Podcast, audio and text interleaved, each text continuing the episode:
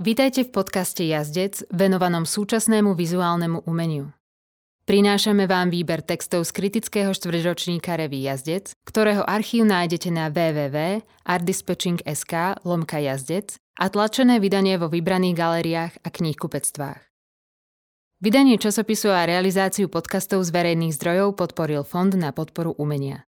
Moje meno je Sabina Smutná a dnes som pre vás pripravila text o Danke Krajčovej Dialóg za spoločným stolom môže byť krásny, ktorý napísala Jana Babušiaková. Keby sme Danielu Krajčovú poznali len prostredníctvom popisov diel, mohli by sme nadobudnúť dojem, že ide o autorku, ktorá cez zmenu vlastnej životnej role zmenila aj svoje umelecké smerovanie a z pozície angažovanej umelkyne presedlala na iné, intimnejšie témy materstva a otázky starostlivosti o dieťa. V jej tvorbe však nie sú výhybky. Bez ohľadu na to, či sa v centre jej pozornosti ocitnú matky s deťmi, utečenci, imigranti či vlastná stará mama, optika je pohľadu je mimoriadne konzistentná. Prepája v sebe rôznorodé výtvarné postupy a techniky, kresbu, konceptuálne uvažovanie, animáciu a participatívne postupy. Všetky sa však stretávajú tak povediac pod jednou strechou autorského rozprávania. Nebudem sa preto snažiť približiť ich jednotlivo, ale skôr poukázať na ich uplatnenie v rozvíjaní jej programu a na ciele, ktoré nimi dosahuje. Medzi obrazom a jeho rozpohybovaním. Viackolejnosť je u nej pritom prítomná prakticky od začiatku. Krajčová vyštudovala v roku 2008 Vysokú školu výtvarných umení, kde si najprv vyskúšala štúdium grafiky a neskôr prešla na katedru intermédií do ateliéru vedeného Antonom Čiernym. Okrem toho absolvovala v roku 2010 aj magisterský stupeň v odbore animácie na Vysokej škole múzických umení. Animácia, vychádzajúca z rozpohybovania obrazov, sa stala jedným z prvkov, ktoré veľmi prirodzene prijala do svojej tvorby. Sama Krajčová pritom hovorí, že výtvarný jazyk sa jej v rámci tohto média stal bližší ako filmový. Viac než k dôrazu na dej sa v zmysle posúvania sa od zápletky k rozuzleniu priklonila k metafore a reči symbolov. Začínala preto často zo statického východiska, z tradičných žánrov, ako portrét či figurálna kresba alebo zátišie, ktoré následne rozhýbala krátkou sekvenciou, pootočením pohľadu, bežiacim textom či modifikáciou do nového obrazu. Jan Královič v jednom z článkov venovaných jej tvorbe upozornil na to, ako toto prepojenie poodhaluje rozdielne povahy práce a fokusu obrazového a filmového média. Princípy animácie ako rýchlo sa striedajúcich obrazových polí pritom autorka pretavila aj do interaktívnych inštalácií. Na princípe jednoduchého otáčania fólií či pretáčania obojstranných obrazov zapojila publikum, ktoré tak vlastnou aktivitou pretváralo statické obrazy na krátke animované úseky.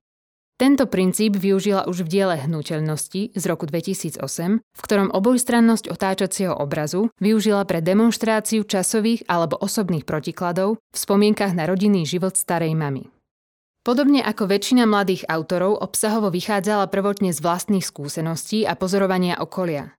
Súčasťou jej diel sa tak stávali rodinné spomienky, príbehy, zážitky z ciest a stretnutí na pobytoch v zahraničí. Už tu bola prvýkrát konfrontovaná s inakosťou, ktorú prežívala na vlastnej koži a citlivo vnímala v okolí. Vo videu Length of Their Stay z roku 2007 už možno vidieť základný princíp krajčovej uchopenia témy formou spracovania výpovedí konkrétnych osôb. V tomto prípade cudzincov rôznorodých národností vo Francúzsku.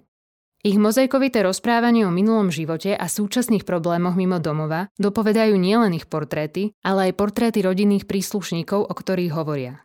Tie sa miešajú s obrázkami realitných inzerátov, ktoré odkazujú na predstavu o lepšom živote, s ktorou imigranti do krajiny vstupujú. Jedinečný pohľad z hľadiska jednotlivca v podobe rozhovoru alebo prácou so spomienkami približuje Krajčovu k práci s pamäťou a históriou.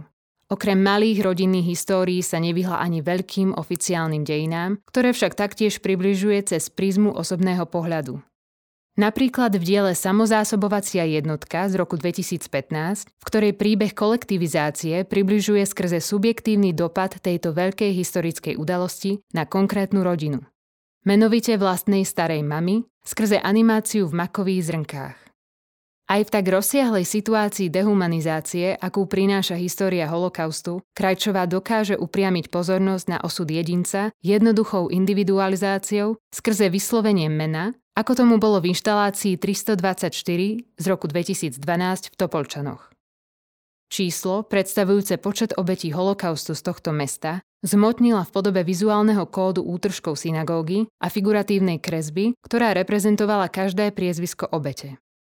Načrtnúť širší obraz sveta. Kresba svojou rýchlosťou a bezprostrednosťou prevedenia korešponduje s rozpomínaním sa. Je záznamom, ale nie technickým ako fotografia či video.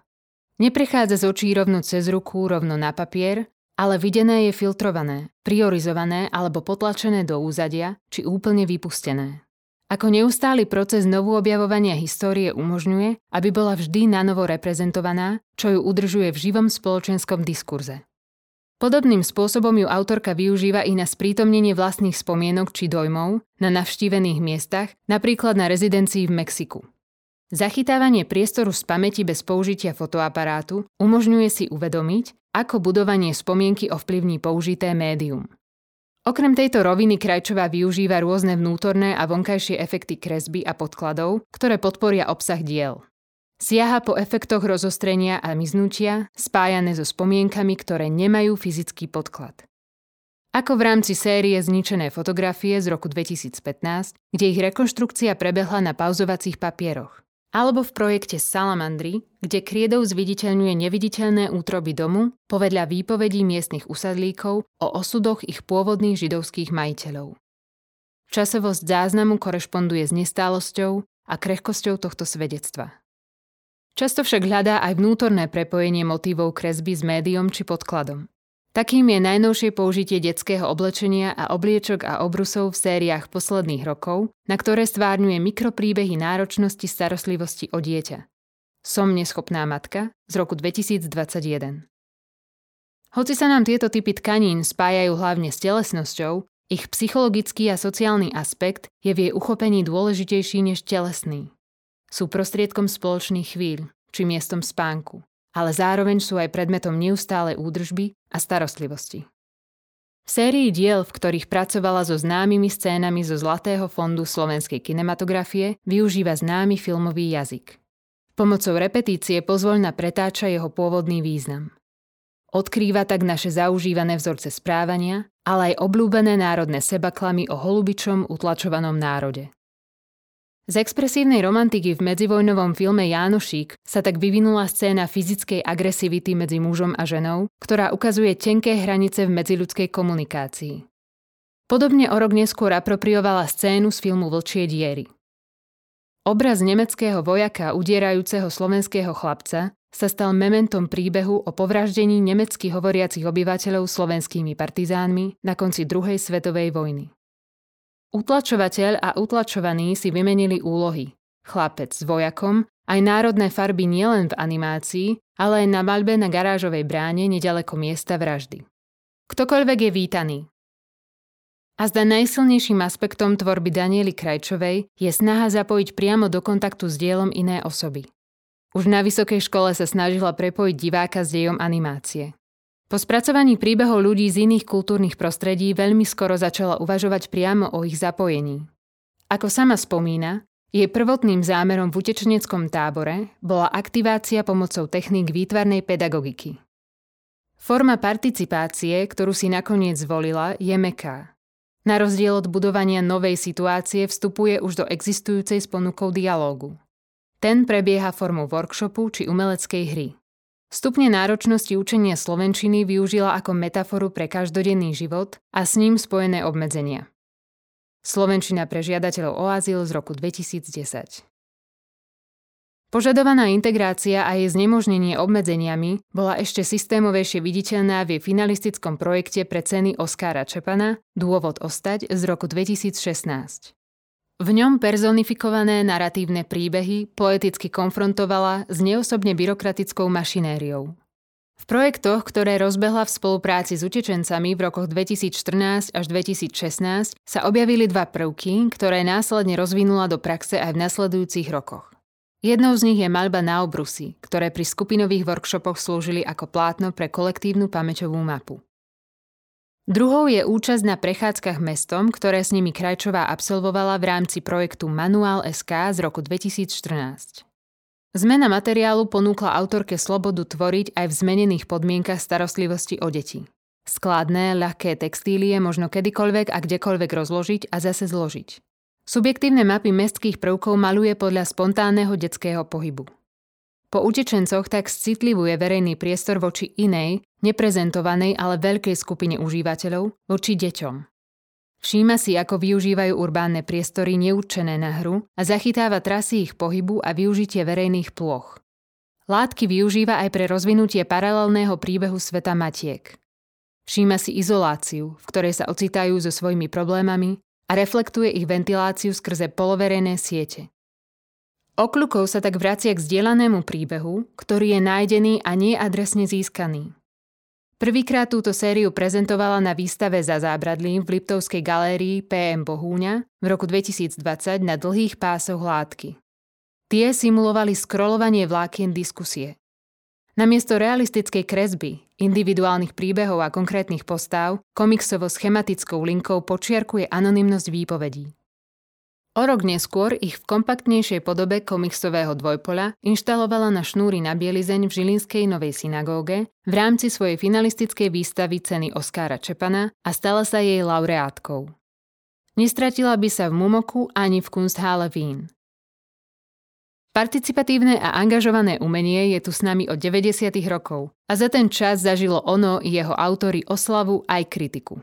Jeden z kritických hlasov patrí teoretičke Claire Bishop – Jednou z vecí, ktoré vyčítala sociálne angažovanému umeniu, je jeho opustenie estetických kritérií v prospech sociálnej praxe. Estetické a politické myslenie tak podľa nej nahradzuje čisto etickým. V prípade tvorby Daniely Krajčovej možno s čistým svedomím prehlásiť, že tieto myslenia sú v rovnováhe. Umelecké výrazové prostriedky ako kresba, maľba, animácia či inštalácia dokáže naplniť univerzálne citlivujúcimi príbehmi, ktoré podáva bez zovšeobecnenia a straty dôstojnosti a jedinečnosti hlasu každého z participujúcich. V témach siaha po lokálnom kontexte a vyberá z neho aj stavebné prvky pre svoje vyjadrenie. Dokáže sa však univerzálne uchopiteľnou emocionalitou prehovárať i k širšiemu publiku. S kvalitou, typom a konzistenciou umeleckého programu by sa podľa mňa nestratila ani v Mumoku či Kunsthalle Wien. Napriek tomu, že ani kolaboratívne umenie sa nevyhlo obvineniam z egocentrizmu, jednania z pozície moci, spôsoby, ktoré Daniela Krajčová využíva pre naplnenie svojho umeleckého programu, sú príkladom dobre zvládnutého nehierarchického vedenia. Jej diela kriticky odhaľujú nedostatok historickej pamäti, spoločenskej senzitivity a komplikovanosť vzťahov, ktoré máme často tendenciu vnímať ako čierno-biele, napríklad partnerský či rodičovský vzťah. Otvorenosť a inkluzivita krajčovej práce presahuje bežný rámec, ktorý jej niekedy prisudzujú z pozície angažovaného hlasu iba marginalizovaných či znevýhodnených skupín. Hoci práve tieto nevypočuté menšiny tvoria prirodzene gro jej záujmu, jej síla tkvie v tom, že dokáže načúvať skúsenostiam rôznorodých komunít s rešpektom a prirodzeným záujmom. Ochota byť otvorený čo najväčšej časti spoločnosti nám totiž môže pomôcť posadiť sa opäť za jeden stôl.